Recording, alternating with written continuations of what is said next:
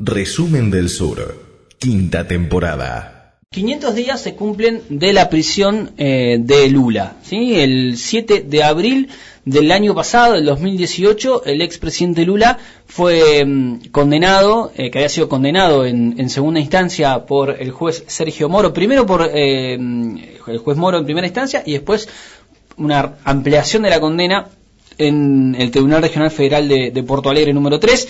Esto, eh, la, detención se dio dos días después de una discusión bastante intensa y con mucha presión de los militares, de los medios en el Supremo Tribunal Federal, en el cual se le rechazó a, Lula, la defensa de Lula, una habeas corpus para que Lula espere la sentencia o la condena o el proceso judicial en, en libertad. Bueno, Lula finalmente eso fue rechazado, un voto 5 a 4 fue, en eso, 6 a, 6 a 5, el, el, voto de los jueces supremos y mm, dos días después, después de un acto, una movilización ahí en la este, tradicional, histórica sede del Sindicato de Metalúrgicos de, de San Pablo en Brasil, Lula, eh, sin resistirse a la autoridad, eh, fue detenido y allí se encuentra detenido en la prisión, en la Superintendencia Federal de Curitiba. Eh, ¿qué, ¿Qué es lo primero ¿Qué es lo primero que se te viene a la mente cuando, cuando eh, nos encontramos en este análisis de 500 días de Lula detenido, Mauricio? Quizás que uno no se lo esperaba, ¿no? Que un, uno iba siguiendo el tema y decía, bueno, es una injusticia, pero esto, no sé, durará unas semanas más. Claro. Se, eh, se empezaban a soltar algunos cabos y decía, bueno, esto va a avanzar, esto uh -huh. va a ser un, va a generar una presión como para que por lo menos le den la domiciliaria, decía uno, pero mmm, siguen sin llegar las buenas noticias con sí. respecto al tema Lula. Yo las la dos cosas que, que, pensé primero es, bueno, si a, si a Lula lo detienen, va a haber una enorme movilización de aquellos sectores eh, que se vieron favorecidos por las políticas de Lula, ¿no? Lula, eh, cuando fue presidente, sacó a 40 millones sí. de asilo de la pobreza, digamos, eh, un, un nivel de, además se fue con un nivel de apoyo eh, inédito para un presidente con 80% de imagen positiva, o sea, una, una, un apoyo muy, muy grande. Si bien es cierto que eh, no la credibilidad de Lula en sí, pero de la política en general, eh, se vio deteriorada con la operación Lavallato, que, que es esta, esta investigación que digamos, vinculaba a Petrobras, a empresas importantes, a las ocho empresas constructoras más importantes de Brasil, con el Estado en el pago de sobornos y se encontraron casos de corrupción en eh, una importante cantidad de ministros de los gobiernos de Lula y de Dilma, eh, no había ninguna prueba que indicara que Lula estuviera vinculado a ese, a ese delito, ¿no? Uh -huh. eh, entonces, si bien había habido una, una caída de la crisis de representación eh, de la política y una, una, desconfianza, un escepticismo de la sociedad, uno pensaba que Lula estaba por encima de eso y había iba a haber un, una enorme movilización que, que genere presión. Bueno, eso no sucedió. No, sucedió, pero hasta ahí. No, no sí. con lo, la masividad que. No generó la presión necesaria tampoco. Eh, esa es una. Y la otra, yo dije, lo que pensaba es, hay que eh, bancarse tener a Lula el principal candidato eh, opositor a Temer en ese momento, el que estaba liderando todas las encuestas, preso durante toda la campaña electoral. Yo pensé que no iban a poder hacerlo y lo lograron. Porque me parece que lo que ha, lo que ha demostrado la prisión de Lula es, eh, digamos, la, la, la capacidad de ciertos sectores de poder judicial y del poder económico y de los sectores que han estado más reacios eh, históricamente a la figura de, del PT y de Lula a cruzar todos los límites, ¿no? Me parece que, que en ese sentido digamos, la detención de Lula en un, una detención que como hemos analizado muchas veces a él se lo acusa de haber recibido, para aquellos que no por ahí no están tan en tema, se lo acusa de haber recibido una eh, un triplex, ¿sí? un inmueble, un, un departamento en una zona costera de Sao Paulo, en una zona de Guarujá, sí. ¿sí?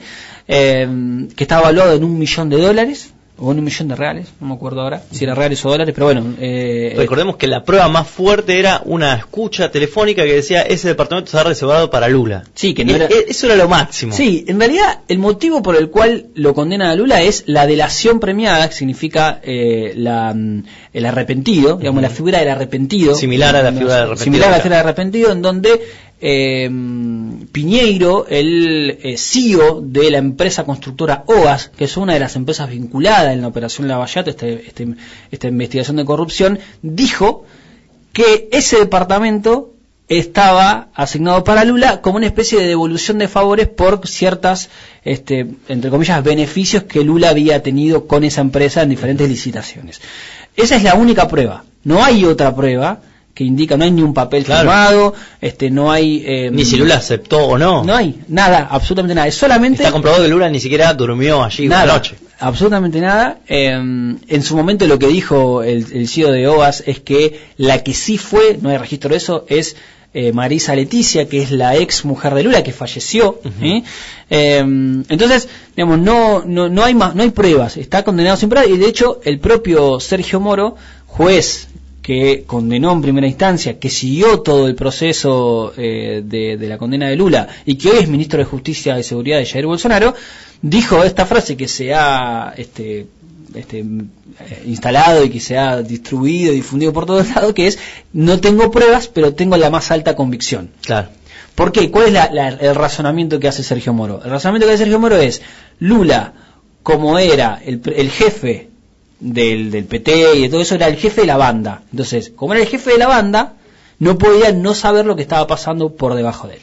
¿Sí? Es una subjetividad, digamos, absoluta Claro. del juez a la hora de eh, responsabilizar a Lula de todos los, los delitos que cometieron otros ministros. Incluso en el, en el caso del Triples y en los otros casos donde se lo condena a Lula, al, al utilizar esta figura de la íntima, íntima convicción del juez, ya se está, por, por otro lado, se está asumiendo que faltan pruebas. Es decir, faltan pruebas, pero el juez tiene una íntima convicción de que sucedió así. Sí.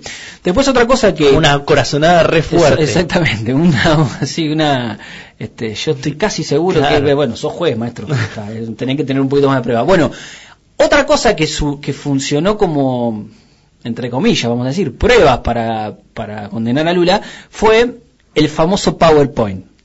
El famoso PowerPoint que tenía a Lula, o sea, decía Lula en el medio, este, con un círculo y muchas flechitas. Sí. ¿no?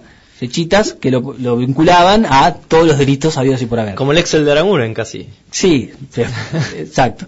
Este, y, y el que hizo ese Excel es Deltan Dalañón. ¿Quién es Deltan Dalañón? Es fiscal, uno de los fiscales de Lavallato, lo que se conoce como procuradores de Lavallato, que de tiempo después, ya con Lula detenido, son Sergio Moro y Deltan Dalañón los dos, las dos figuras que están en el centro de la escena en la investigación del sitio periodístico de Intercept, que dirige Glenn Greenwell, eh, y que lo que expuso fue la connivencia entre la parte acusatoria, Sergio Moro, y la parte de eh, investigación, que es el fiscal, en este caso Deltan Allen, y el resto de los procuradores, pero Deltan fue el más importante. Esto está, eh, a ver, ¿qué significa esto?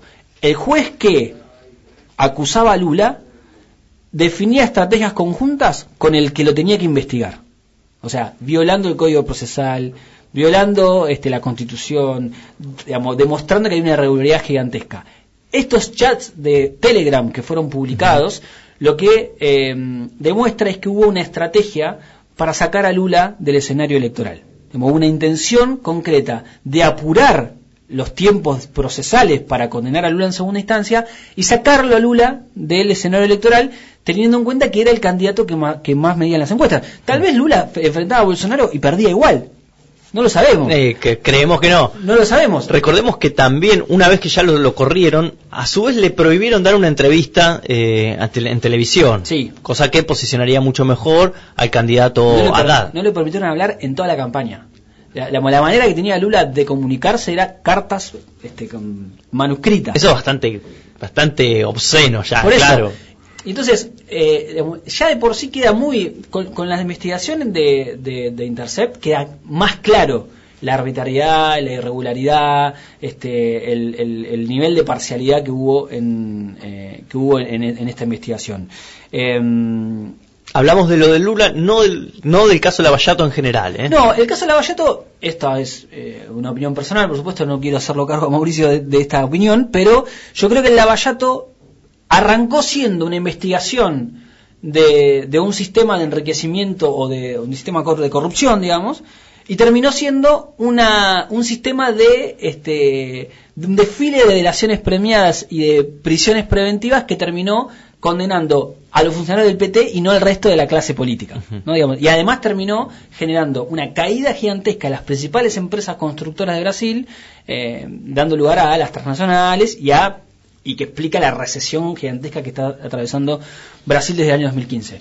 Eh, digo, me parece Lo que que, sí sentó- nació con un espíritu y terminó siendo otro. Eso es lo que voy. sentó un precedente internacional muy importante que es eh, la, la detención de empresarios en cuestiones de corrupción. Sí. Siempre en la corrupción se perseguía a los El políticos. problema, Mauri, es que todos terminaron siendo favorecidos por la delación premiada. Al final sí. Entonces, ahí Pero bueno, el fueron problema. presos. Sí, sí, sí, estuvieron presos, pero este el sistema del arrepentido hace que, eh, además no, no hay que demostrarlo esto ya porque queda muy claro que lo, eh, lo que han buscado es que los empresarios digan determinada cuestión. ¿Entendés? Entonces digo, yo creo que, insisto, podría haber sido el ejemplo de cómo combatir la corrupción y terminó siendo eh, inclinando la cancha para un solo lado, Sí. digamos. Pero bueno, este, eso es otro debate que, que está interesante dar también. Ahora, eh, digamos, lo que, lo que todavía se demuestra, aún con Bolsonaro en su imagen más, eh, en, su, la caída más fuerte de la imagen, en su nivel de aprobación más bajo, eh, se ve todavía una presión muy fuerte sobre el Poder Judicial, especialmente sobre el Supremo Tribunal Federal de Justicia, que tiene que discutir en algún momento qué va a hacer con, con el proceso que terminó con la detención de Lula. Lo que tiene que discutir, supuestamente, a partir de ahora hasta fin de año, cuando, se- cuando tengan ganas, digamos, de esta segunda parte del año, tienen que discutir eh, un pedido de la defensa que es la anulación del proceso por la falta de parcialidad o de imparcialidad que, que ha tenido Moro a la hora de, de investigar el caso. Eh, a todas luces el proceso tiene que ser anulado. A todas luces ha habido una intencionalidad de poner preso a Lula, de meter preso a Lula sin, necesi- sin las pruebas suficientes para que eso pase. Entonces, digo, me parece que eh, la presión que tienen una parte de los medios de comunicación, porque hay una parte hoy de los medios como Folia, de Sao Paulo, eh, bueno, obviamente de Intercept, que han logrado construir un nivel, que entendieron que, eh, digamos, la cosa se está yendo de las manos. Y después está Bo Globo, que es el medio más masivo y demás, que tienen, eh, todavía sostienen la, eh, eh, que la prisión de Lula es una prisión que tiene que mantenerse. Inclusive defienden a la figura de Sergio Moro. En, en términos sociales, en términos sociales, está dividido. Hay una mitad del país que considera que Lula es un preso político y está injustamente detenido, y hay otra mitad del país que considera que Lula está bien detenido y es un corrupto. Eh, habla de la polarización que hoy hay en Brasil. Yo creo que, eh, digamos, la presión de los, de los, especialmente el malestar social siempre ayuda a eso, a culpar a la clase política Sí, y, claro. y agarrar a la figura más representativa de la política de los últimos años, que es Lula. Exactamente. Eh, hoy Lula puede dar entrevistas.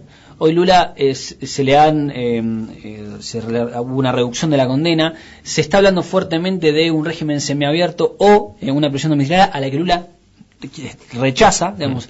Hace poquito hablamos de la intención de, del, Claro, porque él de dice los que- jueces de Curitiba de trasladarlo a San Pablo, una cárcel común. Lo hablábamos la semana pasada. En una cárcel donde le cortarían el el pelo y la barba. Exactamente. Eh, él dice que aceptar esas cosas, de alguna manera indirectamente está aceptando que él cometió algún Exacto. delito. Y él dice que todo tiene que ser revocado. Exactamente. Eh, eso tiene que discutir el Supremo Tribunal Federal, que va a medir los tiempos. ¿sí? Lo que dijo el presidente del Instituto Lula cuando hablamos hace un par de semanas, dijo, eh, la opinión pública pesa demasiado sobre las decisiones de la justicia. Y me parece que eso todavía es un elemento que juega a la hora de mantener a Lula en prisión, en una prisión, insisto, que eh, ni, si- ni siquiera por, por lo que te parezca Lula, sino por los elementos que hay de Claro. prueba, los elementos probatorios, cómo ha sido el proceso, debería ser anulada eh, por la falta de parcialidad del, del propio Sergio Moro. Vamos a un raconto. Durante todo el proceso eh, a Lula se le murió la mujer y compañera, Sí. eh, una nieta No, nieto. o nieto, nieto, que casi no lo dejan ir al velorio. Sí. Eh, No, lo esto- dejaron ir dos horas. Sí. Y el hermano. Y el her- es tremendo. Sí, no, porque- terrible. O sea, cualquier ser humano normal se hubiese este, Corchado, eh. No, no sé, bueno, bueno, Eh. pero se, se, se- no, no tiene tanta templanza, no tiene tanta, tanta, no sé, este, estabilidad para soportar todo ese tipo de cuestiones. Pero bueno, Lula, Lula ya había perdido una mujer eh, dando a luz. exacto. Eh, también había perdido un dedo. Sí. No sé si por ahí sirve eso. En... No, no sirve, pero bueno, es, es un dato de la realidad.